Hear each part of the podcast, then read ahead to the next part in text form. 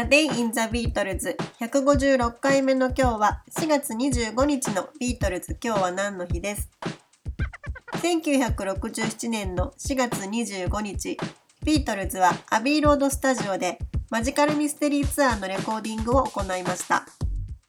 サージェント・ペッパーズ・ロンリー・ハーツ・クラブバンドのレコーディングが一段落した後ジェーンの誕生日を祝うためアメリカへ向かったポールはその帰国時に飛行機の中でマジカルミステリーツアーの構想を練っていました。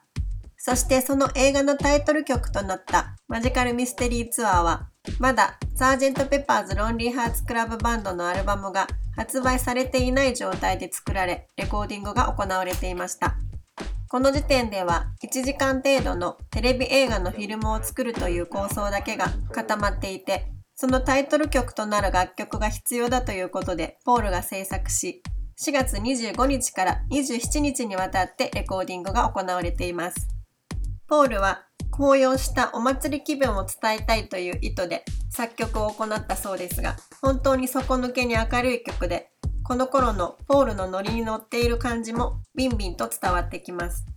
そしてそのポールの熱量の間に軽い感じで入ってくるジョンのパートにはジョンらしいセンスが感じられ、シンプルな構成の中にも迫力のあるコーラスやハーモニーが重ねられていて、結果的にかなりぶっ飛んだ映画となったマジカルミステリーツアーの主題歌としてとてもふさわしいものになっていると思います。録音ではアビーロードの記録保管庫にあった第36巻交通騒音ステレオという音響効果アルバムが使われたそうです。このレコーディングの後、ビートルズは、アワーワールドの放送があったり、マネージャーのブライアン・エプスタインが亡くなったりと、様々なイベントごともあり、他の楽曲のレコーディングまでは4ヶ月ほど間が空いてしまいました。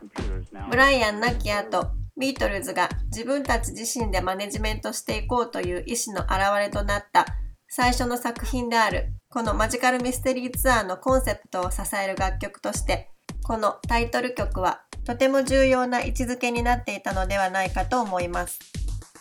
A Day in the Beatles 156回目おしまいです。